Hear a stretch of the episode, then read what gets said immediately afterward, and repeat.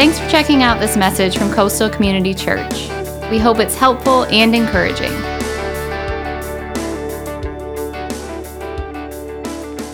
Well, there's that.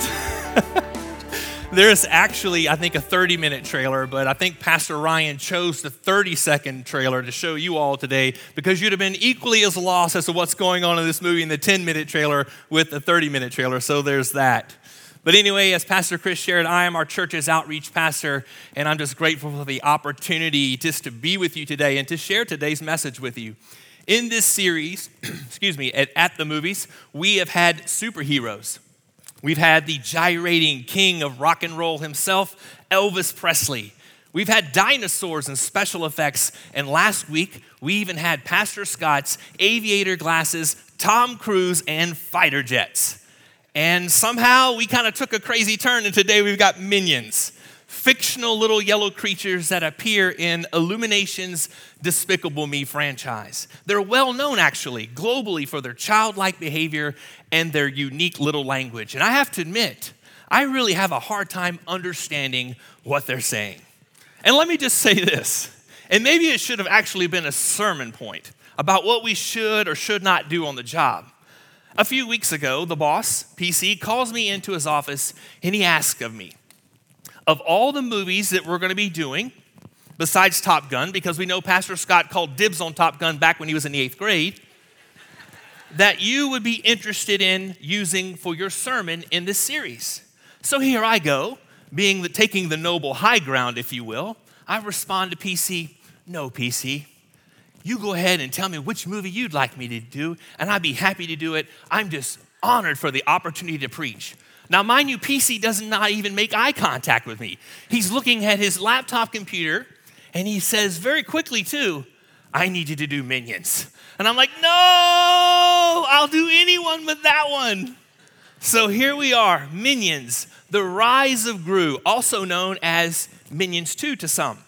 And it is this computer animated comedy film produced by Illumination with a partnership with Universal Pictures. It is, in fact, a sequel to the original Minions that was released in 2015, and it is a spin off or a prequel, if you will, to the main Despicable Me film series. It's very newly released in theaters back on July 1st. It was a Friday.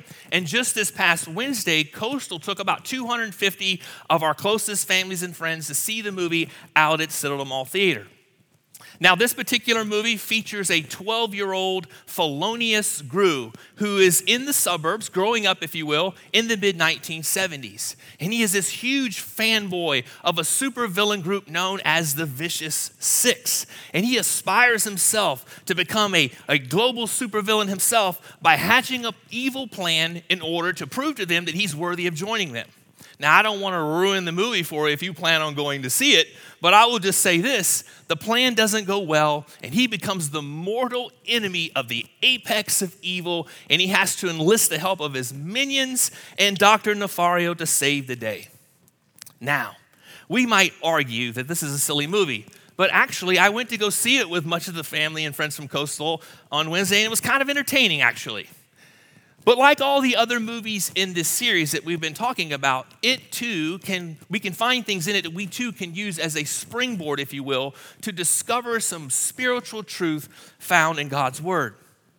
Now, in thinking about the young Gru, again, as I just shared with you, he's aspiring to become this world renowned supervillain who achieves this thing called world domination.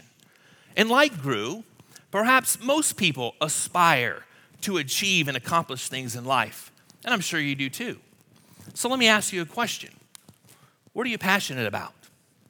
What thing or goal or opportunity that just causes your heart rate to increase when you think about it? You see, we may not be necessarily aspiring to become supervillains, but I dare say that we are all, in one way or another, aspiring for something. So, what friend are you aspiring to? Now, this thing about aspirations, they come in all shapes and sizes and colors. Perhaps some will aspire to accumulate a lot of wealth. Others may aspire to achieve a highly successful career. Maybe you're aspiring to travel the globe one day. Or maybe you're just aspiring to be the life of the party, at least once. Or maybe you're aspiring to be able to eat whatever you want, whenever you want, and never have to worry about gaining a pound. For some, it may be to remembered after your life ends on this earth to leave behind a lasting legacy. And maybe you might be aspiring to live a life of no regrets. You see, with aspirations, ultimately the possibilities are endless. But in this brief time that you and I have together, I'd love for the opportunity to challenge you with perhaps something different to aspire to. Something a little, mess, little less mainstream, if you will. Something with long lasting value something that can change your life not only now, but last long into eternity. Are you interested in hearing about it? Well, it's called Christian maturity. And hopefully, to pique your interest, let me just say this with Christian maturity comes the manifestation of God's blessings over your life. Or more simply stated, as you're going to see on the screen, Christian maturity equals God's blessings over your life. Now, before you write me off by saying, Chris, I'm living my best life right now. Or thinking, you know, I'm feeling pretty blessed today. Oftentimes, though, we make the mistake of labeling God's blessings with what we have materially and tangibly. Things like money, possessions, status, career, and even positions. So, what truly are we aspiring to? Are we aspiring or reaching for the things of this world? Or are we reaching for things that, although we may not be able to see them today, will last long on into forever. Now, you hear this all the time at Coastal. We say it quite frequently, and that is this everyone has a next step. Now, a quick bunny trail, if you will. Parents, you can get, help get your kids off on the right track to Christian maturity by simply signing them up for VBS. It's going to start tomorrow night, as Pastor Chris shared, and will run till next Friday night. And if you haven't registered, there's still time to do it. And it runs for both kids four years of age through the fifth grade, and you can actually sign up on your Connect card today to be a part of it. Again, this idea of everyone has a next step. Speaking of only myself, I sometimes make the mistake of assuming I'm this mature believer, that I have it all together, and that I have things figured out. But then I often also find myself falling headlong into this trap of thinking somehow that Jesus and I are like peas and carrots or peanut butter and jelly, if you will. But then I come across something like this in God's Word. Listen to Romans chapter 3, verses 10 through 12. It says this No one is righteous, not even one. No one is truly wise. No one is seeking God. All have turned away. All have become useless. No one does good, not a single one. So here's the Apostle Paul, and he's writing to the church at Rome. But in reality, he's speaking to all of us and reminding us that whereas we may regard ourselves as being spiritually mature, and we may say that we're reading our Bibles every single day, and we may have actually recorded a list of good deeds in our minds, but the truth be told, none of us are where we need to be. We all have work to do, and we all have a little bit of growing to do. Now, I love you all like family, Coastal, but it's important that I say this to you, and I need for you to hear it and that is, you have not made it, and neither have I. And this issue of lacking in Christian maturity is not some new thing, not something that we just discovered here just a few years ago. In fact, listen to 1 Corinthians chapter 3 verses 1 through 3. It says, "Dear brothers and sisters, when I was with you, I couldn't talk to you as I would to spiritual people. I had to talk as though you belonged to this world or as though you were infants in Christ. I had to feed you with milk, not with solid food, because you weren't ready for anything stronger. And you still aren't ready, for you're still controlled by your sinful nature. You are jealous of one another and quarrel with each other. Doesn't that prove you are controlled by your sinful nature? And aren't you living like people of the world? Here again is the Apostle Paul. And he's addressing spiritual immaturity all the way back to the time of the early church. And he's talking to believers who by this time should have matured in their faith, but still find themselves entangled and trapped with the worldly, marked by things like envy and jealousy, and even finding themselves quarreling amongst one another. Paul goes on to describe them as, as babies, even though the opportunity to become mature in their faith was right in front of them. Christian maturity, immaturity, I should say, was very much a problem then, and it's very hard for us to argue that it's not a problem now. So, if Paul argues that none of us have reached a place of maturity, that we all have work to do, and that this is some age old problem, surely Jesus had something to say about it, right?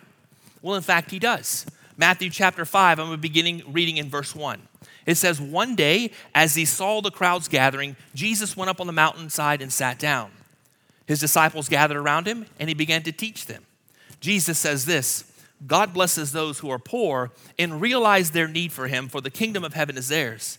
God blesses those who mourn, for they will be comforted. God blesses those who are humble, for they will inherit the earth. And God blesses those who hunger and thirst for justice, for they will be satisfied. God blesses those who are merciful, for they will be shown mercy. God blesses those whose hearts are pure, for they will see God. God blesses those who work for peace, for they will be called the children of God. And God blesses those who are persecuted for doing right, for the kingdom of heaven is theirs. And God blesses you when people mock you and persecute you and lie about you and say all sorts of evil things against you because you are my followers.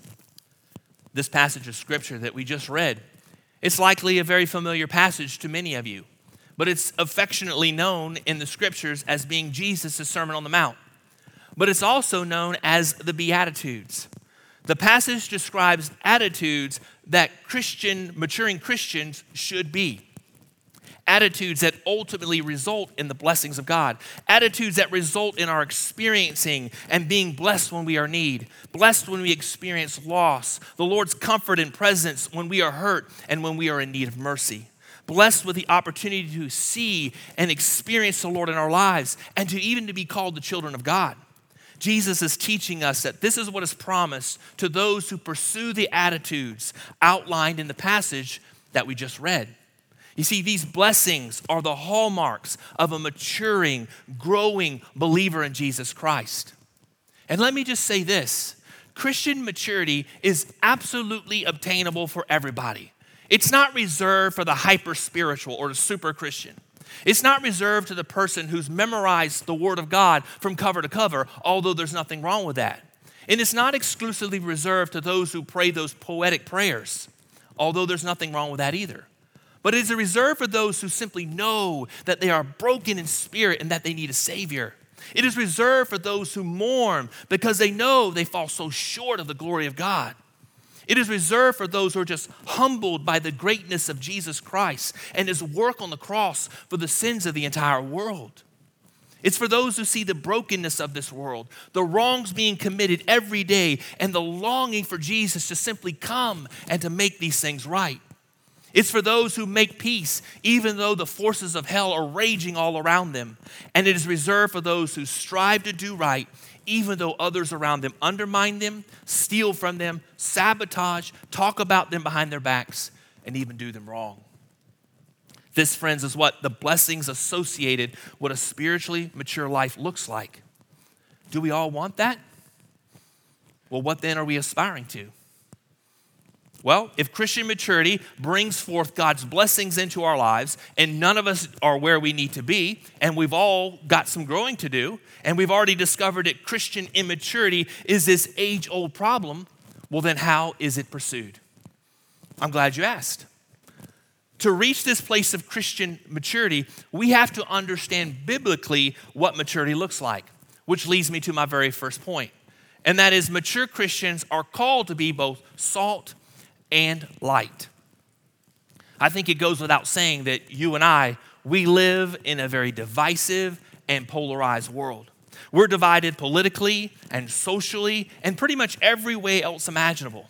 It seems as if people tend to disagree with just about everything. Our culture can be described as a people on edge, ready to explode or boil over at any moment. Anger is the seeming prevailing emotion of the day. In fact, cultural thinking can be described quite like this. Well, if people different than us would just affirm that what we believe is right about whatever topic we're in disagreement with, we wouldn't have all these problems now, would we? Why? Because the culture insists that we know our way is the only way, and after all, no one's smarter than we are.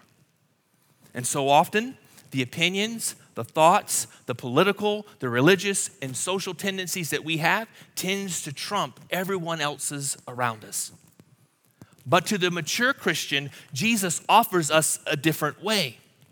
Let's look a little further in Matthew 5, starting in verse 6, 13. It's, Jesus says this You are the salt of the earth. But what good is salt if it has lost its flavor? Can you make it salty again? It will be thrown out and trampled underfoot as worthless. Jesus goes on to say, You are the light of the world, like a city on a hilltop that cannot be hidden. No one lights a lamp and then puts it under a basket. Instead, a lamp is placed on a stand where it gives light to everyone in the house. In the same way, let your good deeds shine out for all to see, so that everyone will praise your heavenly Father. I'll share a quick story with you. My wife, Kim, occasionally struggles with this thing called vertigo. It comes and goes, and there are these seasons in her life where she really struggles with it. She experiences things like the room spinning. She'll oftentimes lose her balance and she'll get these really bad headaches, and at times she can become even nauseated. It can be quite miserable for her. Perhaps some who've experienced the pain of vertigo can relate. But at some point a while back, she thought that salt intake, the salt intake in her diet, was the thing that was causing the problem. So she decided to cut it out completely, nearly completely. I'm telling you, friends, no added salt. No salted potato chips, no salt on her fries, no salt on steak, chicken, beef, no salt at all. And I felt so guilty sitting next to her at the table, just shaking all that salt away over my plate while she's off next to me living this salt free experience. So at some point, feeling the guilt and the shame of my poor suffering wife, decided I needed to take the journey with her. And let me just say this if you don't appreciate salt, try cutting out of your diet, and you too will see just how miserable the dining experience can be. So, anyway, Kim and I, as we often do, because we are like the dynamic duo, come up with a plan. And we're going to use this salt substitute known as Mrs. Dash. And let me just say this it ain't no substitute, it's not even close. The only similarity between salt and Mrs. Dash is that shaking motion you make over your plate when you're adding it to your food. That's where it ends. Now, forgive me, I'm sure there's somebody watching online or somebody in the room who's like, I love me some Mrs. Dash, but for, as far as I'm concerned, it's just no good. It's no substitute.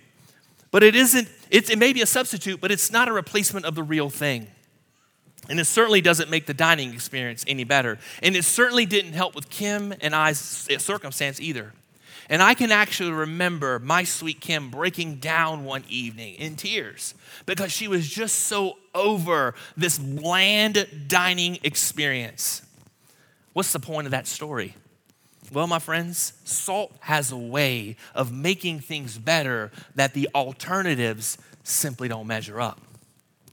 You see, mature Christians fully understand the value of salt.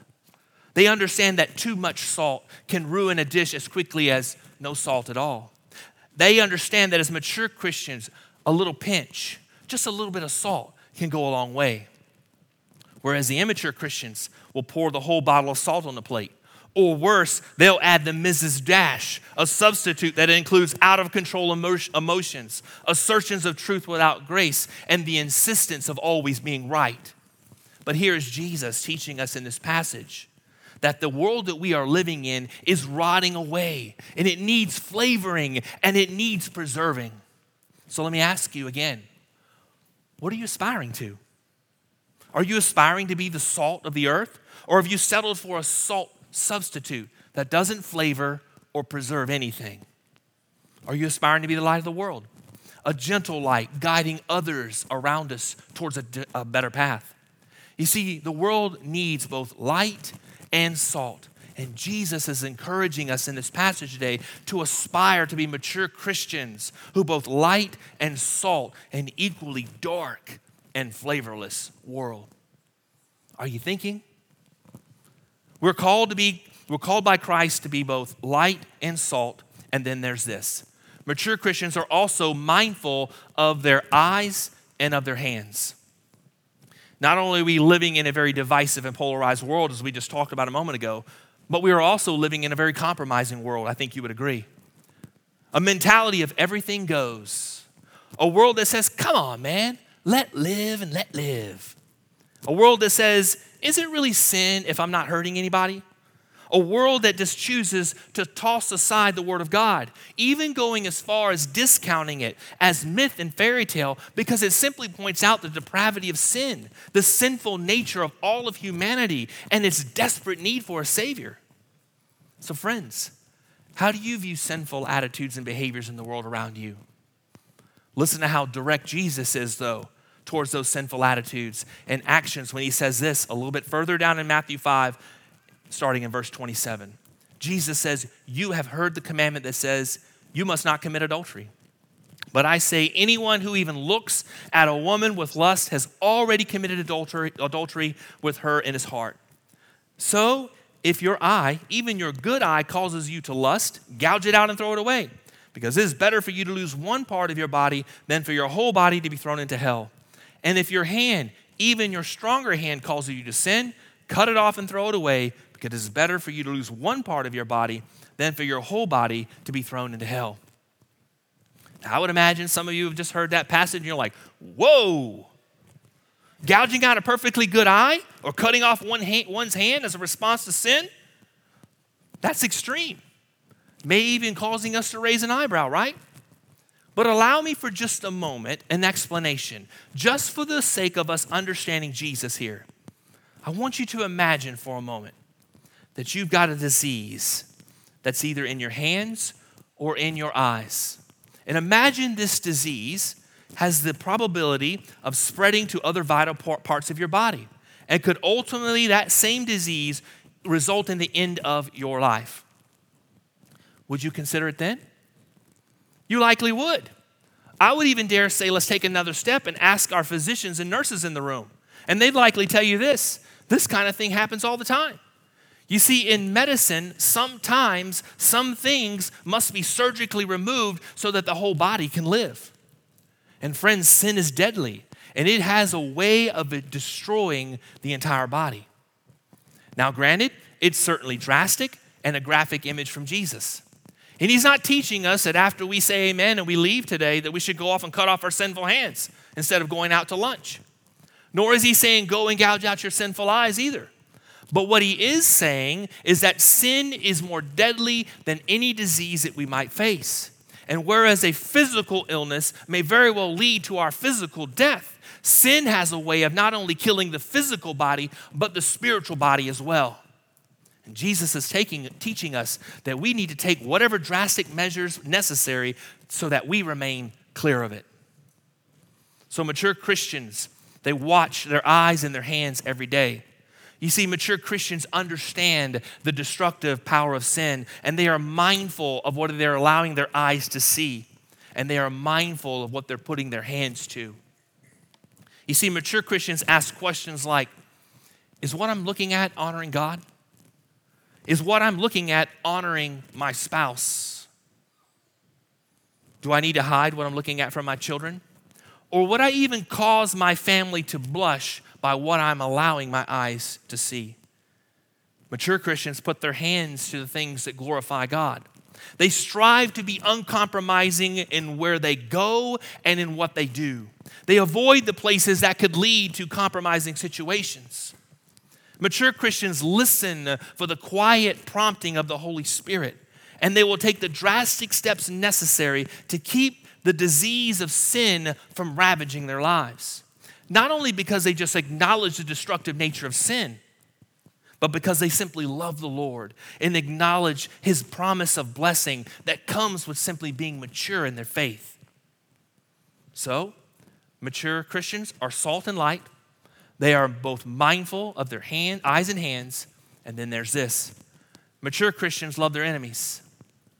We've already shared that in this world that we're living in today, we live amongst a people that are angry and on edge.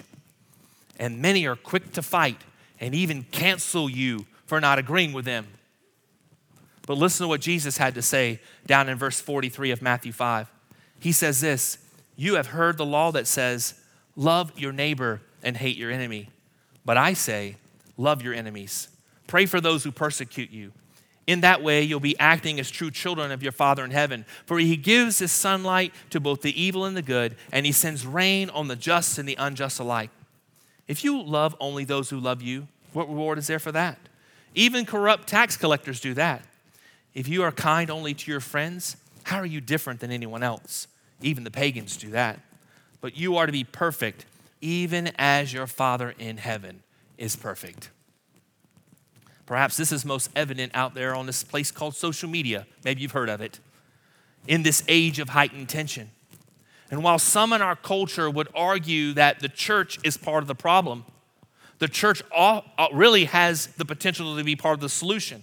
But often, corporately, as a church, we fail to get it right. How do we fail to get it right? Well, we speak when we should be listening, we act when we should be praying. We think somehow that our job is to defend the church and the faith and Jesus, regardless of the collateral damage we might cause. And oftentimes, unknowingly, the church will carpet bomb the entire culture with what we believe, thinking that somehow we can force our values out onto a faithless world by simply labeling those who are like me versus those who are not. It's so eerily similar to the way of the unbelieving world, isn't it? But Jesus is teaching us here, friends, that mature Christians indeed acknowledge the problems in the culture, but they aspire for change. They consider things, though, a little differently in that they, they listen they tend to be thoughtful while exercising things like humility and kindness and openness. When engaging the unbelieving culture, mature Christians love their enemies, those who think and act differently than they do. They strive to love people the way Christ loves them.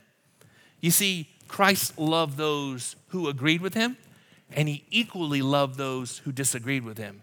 But the wonderful thing about Jesus is he takes it a step further.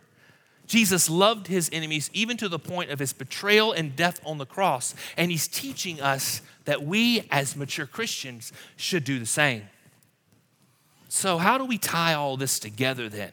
Into this neat little package that we can take with us and put into our little spiritual tool bags? Well, we have to go back to the beginning and ask the question. And that is Are we like Gru in the movie Minions, aspiring for fame, for world domination, or some other worldly pursuits? Or are we aspiring to become more like Jesus as mature followers of Christ? Remember back at the beginning of the message, here at Coastal, we share this idea that everyone has a next step. None of us are where we need to be. And we should be pursuing actively every single day the prevailing attitudes that maturing Christians should possess. So let me ask you a very serious question, or I should say a series of questions. When I ask you, you don't need to yell out the answer or anything like that. I just want you to reflect on these questions because there's a point, there's a place where we're going. And that is this looking back on your life, say six months ago, a year, or even five years ago, can you honestly say there is a positive, noticeable change in your life? Perhaps better said is this Can the people in your life, those closest to you, state that there's a notable ch- change to where they can say, Yes, you are indeed a mature and growing believer? Can those closest in your life say that you are both salt and light? Would they say that you are mindful of both your eyes and of your hands? Would those closest to you say that you love the people who oppose you, who think differently than you do, and even at times come against you? Or would they say they see the same person? with many of the same pre salvation attitudes, not looking very much different than the rest of the unbelieving world. Ouch, right? What's reflective, sobering, and convicting questions?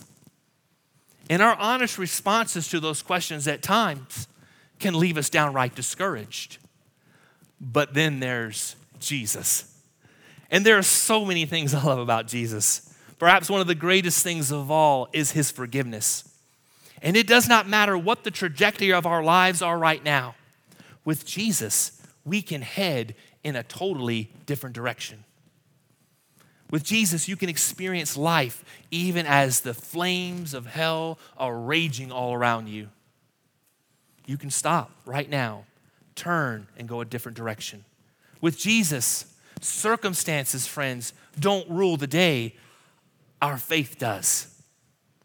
So let me ask you one more time what are you aspiring to? What are you aspiring to? And do you need a different direction today? Listen, with Christian maturity comes a positive outlook, regardless of what's happening in this world around us. With maturity, there's an understanding that we don't have to fix everything. We don't have to voice every single wrong that we come across. We don't have to battle with everybody that's different than us. Why? Because we understand that Jesus does not need us to come to his defense. We simply need to be who he has called us to be. Because trust me, friends, it will take our entire lives to walk in what Christ has called each of us to do. And I will, I will say this with boldness today, and I believe it completely that if we would resolve to being who God called us to be, you and I, we would change the world. But it all starts with a relationship. So the question is do you have a relationship with Jesus? You can start right now today and begin what I like to call the journey of journeys. And instead of the storyline being the rise of Gru, it can be the rise of fill your name in the blank. Let's pray together. Father, we love you. Lord, we thank you for your goodness. We thank you for your grace. Oh, Lord, we are so thankful for your mercy. We thank you, Lord, you call us, Lord, to be both salt and light. We thank you, Lord, that you call us Lord, to be mindful of where our eyes and where our hands are. You call us, Lord, to love our enemies. And Lord, I know, being a believer myself, Lord, that we all struggle with that. It doesn't come easy. And so often, Lord, we fall so short of it. And so, Lord, we would just pray today that as we hear this message, that everyone, Lord, would aspire, Lord, to be a mature believer. One, Lord, who enjoys, Lord, the blessings that comes, Lord, with walking exclusively, Lord, in the way you've called us all to walk. And Father, we pray also, Lord, for those who might be hearing this message today and be thinking, wow, I would love to be able to experience those blessings, but I, I don't know Jesus. And so, Lord, if that would be someone who's watching online, or perhaps someone here in the room that does not know you, or someone who has even drifted away, that they would pray a prayer simply like this Father, forgive me, I am a sinner. I know that I fall so short of your glory. I have tried my own way and I have failed. But today I resolve in surrendering my life completely to you. I ask, Lord, that your spirit would come into me as I receive your gift of forgiveness and that you would show me a different path. That, Lord, you would show me, Lord, the error of my own way and show me, how, Lord, how your way is so much better. And that my life would be renewed from the inside out. And Father, we thank you, Lord, for this church, for the opportunity, Lord, and the freedom to, to proclaim your word, to be able to draw closer to you, to give you the praise, to give you the honor, to give you the glory. For you, Lord, and you alone are worthy of all praise. Help us, Lord, with this message that we too would be able to look back and be able to say a year, six months, or five years from now, we're more like you than when we are today. Father, we love you and we praise you. We give you all the glory in Jesus' name. Amen. Thanks for listening. From Pastor Chris and the family at Coastal Community Church, have a blessed day.